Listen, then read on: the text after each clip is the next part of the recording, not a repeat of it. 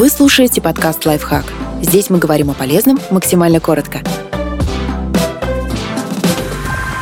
Стоит ли использовать касторовое масло для волос? В качестве косметического средства его наносят на волосы в надежде ускорить их рост и справиться с аллопецией, выпадением. Чем полезно касторовое масло для волос? Оно совершенно точно имеет антибактериальные и противогрибковые свойства. Благодаря им масло может использоваться для лечения разнообразных кожных инфекций, вызванных микробами. То есть, если кожа головы поражена, например, грибком, смазывать ее касторкой в целом неплохая идея. Но что касается скорости роста и качества волос, тут касторовое масло кажется бессильно. Клинических исследований на этот счет попросту не существует.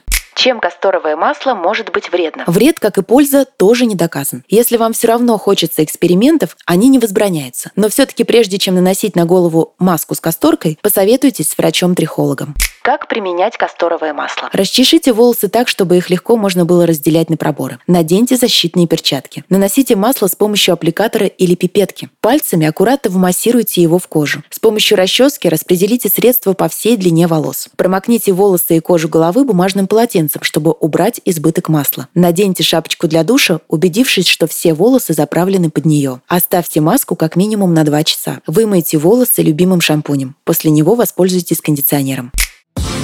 Подписывайтесь на подкаст «Лайфхак» на всех удобных платформах. Ставьте ему лайки и звездочки. Оставляйте комментарии. Услышимся!